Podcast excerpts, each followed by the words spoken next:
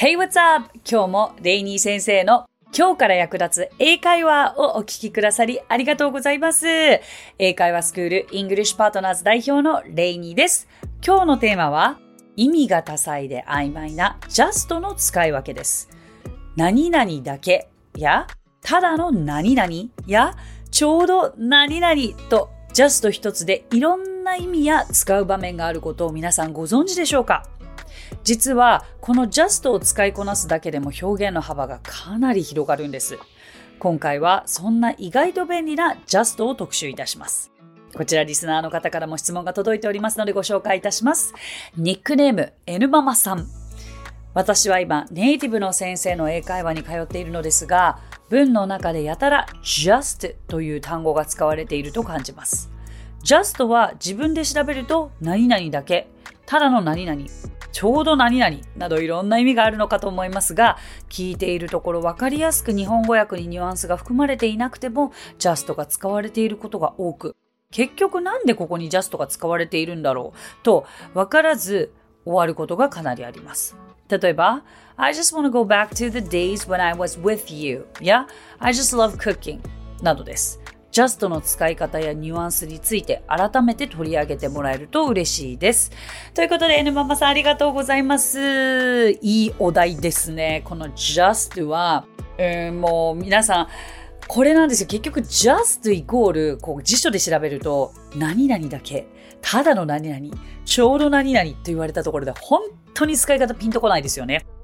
で、N ママさんのおっしゃる通り、会話で本当に just, just, just, just like, just like 本当によく出てくるんですね。で、もしかすると私たちが思っているほどその厳密に just の意味を考えずに口癖として使っているネイティブの方もいらっしゃるかなと思ったんです。ちょっとスラング的な。よくその like, I'm like, I'm just like なんか、like, like 使う方いらっしゃるじゃないですか。あれって like に本当に意味ないんですよ。口癖なんです。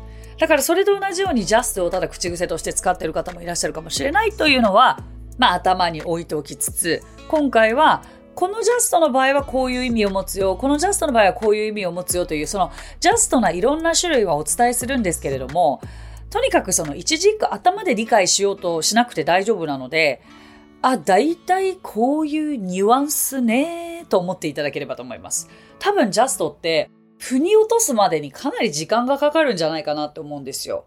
だから、だいたいこんな感じで分かれば十分かと思います。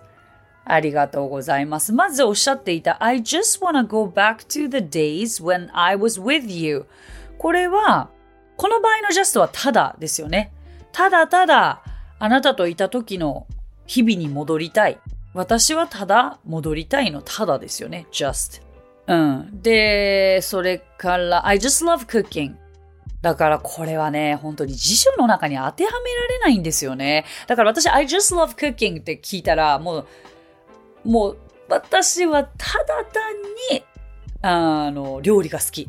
もう、I just love cooking. もう本当に、もうただ好きなんだ。というニュアンスとして捉えますね。そうそうそう。だからこれって結構なんか、肌感覚っていうんですかね。だから辞書の意味とまるで当てはめようとすると難しいかもしれないです。答えになったでしょうかでは、いくつか準備したのですが、例えばじゃあまず just でそのままという意味があったとしましょう。じゃあどういう風に使うか。I love you just the way you are.I love you just the way you are. そのままのあなたが大好きということですよね。just the way you are もうそのままのあなた。そう。だけど、じゃあこの just がそのままかってすぐわかるかっていうとなかなか難しかったりもしますけれども、まあ例文としてテンプレを一つや二つ持っておいていただくと、はい。まあそこに当てはめてみて、あ、なんかすごい2対1にあって前後の表現似てるな。つまりこれはそのままということか。というぐらいで最初いいんじゃないかなと思います。次に、あの、先ほども出てきましたね。ちょうどとか、何々した、ちょうど何々したばかり。これは教科書でもよく出てくるのではないかと思うんですけれども、I just finished my lunch.I just finished my lunch. あの、お昼ご飯を食べ終えたばかり。何々したばかり。で、よく使っていたフレーズとして I was just about to leave. I was just about to leave. うん、ちょうど出かけようと思ってたんだよね。というふうに使います。だからちょうどというのがぴったりくるかなと。これは結構その I was just about to leave というのはもう just として捉えるというよりかはこの I'm about to leave, I'm just about to leave 今ちょうど出ようとしてたところなんだよね。まあ、何回もそのフレーズを耳にして自分で言っていくことによってこの just がああそういえばちょうどに当てはまるなという日本語から入っていくというよりかは英語のフレーズからその日本語の意味を引き出す。それで私はこの just about to leave という表現を身につけていったと思います。次に、ちょっとだけという意味もあります。例えば、Could you just give me a moment?Could you just give me a moment? うん、ちょっとだけ、まあ、少々お時間をいただけませんか ?Could you just give me a moment? この場合の just は、まあもちろん just がなくて could you give me a moment だったらあの時間をいただけますか？だけど could you just give me a moment just が入ることによって少々ちょっとだけお時間をいただけますか？というふうになります。よく just a moment please と聞きません ?just a moment この just は少しだけ、ちょっとだけという意味になりますね。この場合の just a moment なのに、そのままとか、ちょうどとか、そういうふうには思いつかないじゃないですか。だからなんか使い方で、あ、こういう場合は大体こういう意味で使われてるかなで十分です。あんまり厳密にしなきゃしなきゃ直訳しなきゃしなきゃって思いすぎることは一回ちょっと頭から話して考えてみましょうか。で、次にただの何々。いや、だからね、こうやってもうジャストの意味を今4つ目を言おうとしてるわけですよ。使い方。ただの何々って言われたところで使い方わかるわけないですよね。だから絶対例文ありきで頭に入れていくしかないですよね。日本語の説明が多すぎたところで、もうそれが余計な知識になっても逆に意味がわからなくなることがある。だからただの何々。じゃあ例えば、We are just friends. We are just friends. 私たちはただの友達だよ。いやいや、恋人同士とかじゃないから。We're just friends. 私たちはただの友達だよ。これめちゃくちゃわかりやすい例ですよね。We're just friends なのに、私たちはちょうど友達ですにもならないし、私たちはちょっとだけ、あーでもなんか私たちはちょっとだけ友達ですっていうふうに思われる方もいるのかな。We're just friends. まあでも、うん、we're not boyfriend and girlfriend. Um, we're just good friends.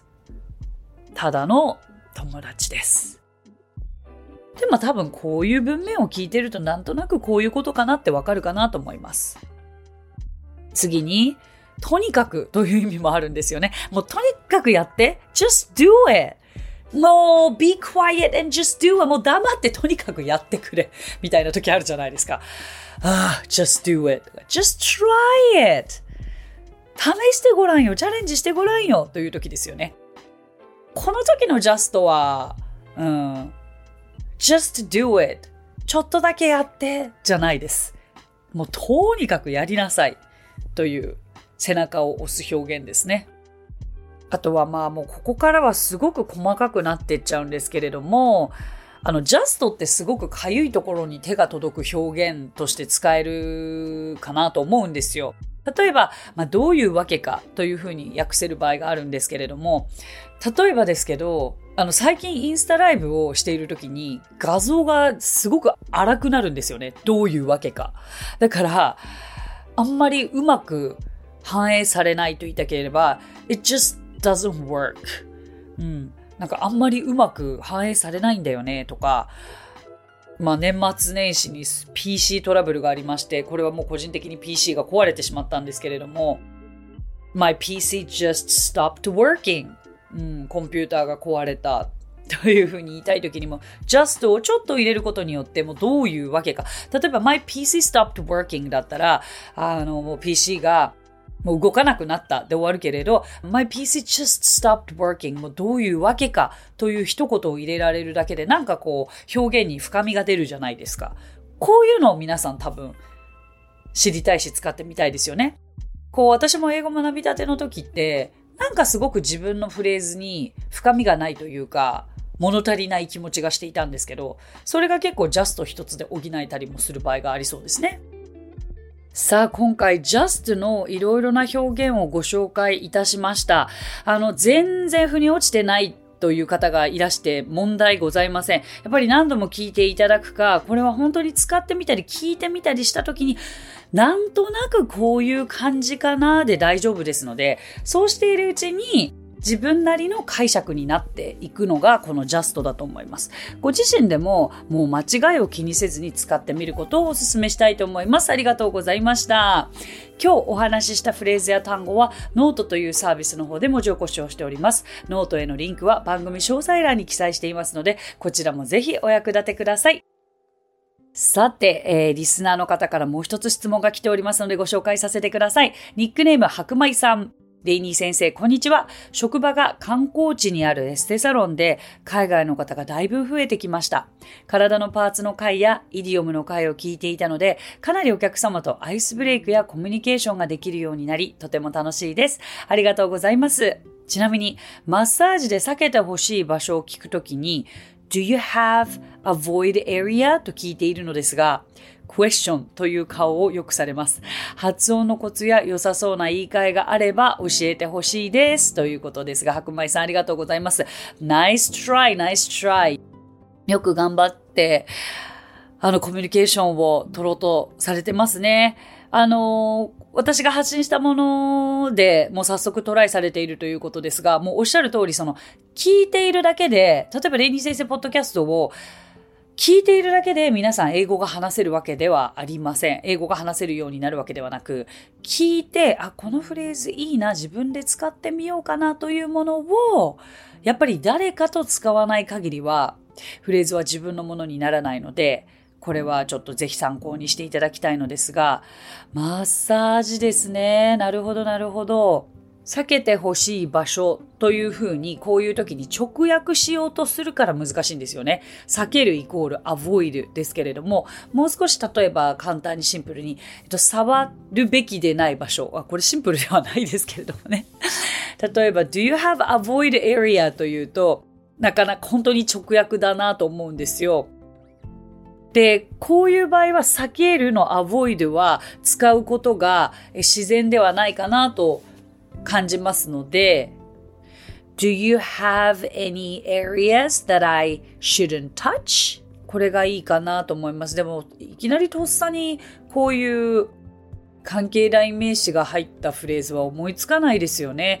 だから、事前にご自身で触ってほしくない場所はありますか？と日本語で書いてみて、ちょっとそれをご自身なりに英訳をしてみる。うん。で、やっぱりそれでトライしてみて、向こうがクエスチョンっていう顔をするのはすっごくいい経験なんですよ。もうこれこそ肌感覚で、あ、言ってること間違ってるなってわかるじゃないですか。だから、そこからさらにもっと自然な言い方は何なのかというのを考えるんですよね。はい。ぜひちょっと参考にしていただければと思いますし、例えばもうマッサージに関する英語をやりたいということであれば、うちのスクールでもまさにそのマッサージの施術師の方に必要な英会話というレッスンも行ったりもしてます。ぜひ、もしそういった英会話を練習されたい場合は、体験レッスンいらしていただければと思います。ありがとうございました。さて、この番組ではご感想やリクエストなどお待ちしております。番組詳細欄にあるリンクよりお気軽にご投稿ください。そして、Apple Podcast ではレビューもできますので、こちらにもぜひレビューを書いてもらえると嬉しいです。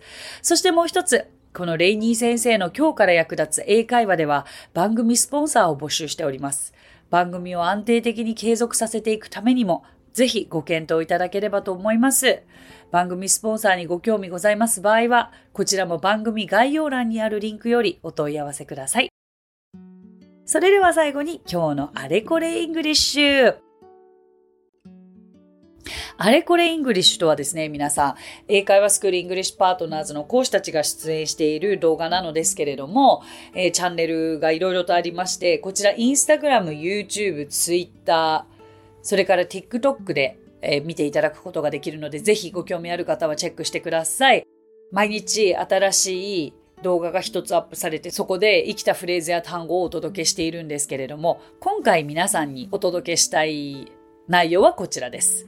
不確かな合図値を打つときに便利な英語表現5選です。合図値はもう本当に色々とバリエーションを持っていればいいけれど、実際使ってってみないことには、それこそその場でこの相槌が合っているのか間違っているのかさえもわからないですよね。で、今回は、まあ、不確かな相槌。うーん、まあ、多分ね、とか、まあ、そんな感じかな、とか、曖昧にしたいとき、いや、だから、イエスかノーかで答えられないときに便利な相槌をご紹介したいと思います。で、まずは多分ね、でくくれるものが3つあります。probably, maybe, could be です。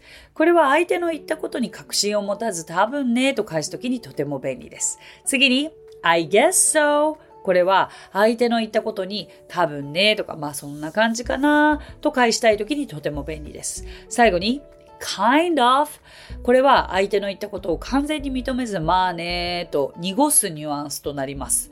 はい。なんかこうバーって話してて kind of とか言えたらかっこいいですよね。でもこれ本当に実際の会話でどういう風に使うかというのは、もう皆さんが実際に声に出して使ってみないことには始まらないので、うん、まあ多分ね、このまず最初 probably, maybe, could be あたりからのスタートでいいかなと思いますので、お役立ていただけたら嬉しいです。So that's it! Thank you so much for coming by. Thank you so much for listening. 今日もレイニー先生の今日から役立つ英会話をお聞きくださりありがとうございました。皆様とはまた来週金曜日にお目にかかりましょう。So till then, bye! さあ、ここでレイニー先生の活動を紹介させてください。まずはレイニー先生が主催する英会話スクールイングリッシュパートナーズでは私たちと楽しく英語を身につけたいという方を大募集。マンツーマングループキッズすべてオンラインレッスンでもやっています。詳しくはイングリッシュパートナーズで検索してみてくださいね。その他1分で見る英語辞書動画あれこれイングリッシュや毎週水曜日22時より YouTube ライブにて生英会話レッスンなども行っています。ぜひそちらの方もチェックしてみてください。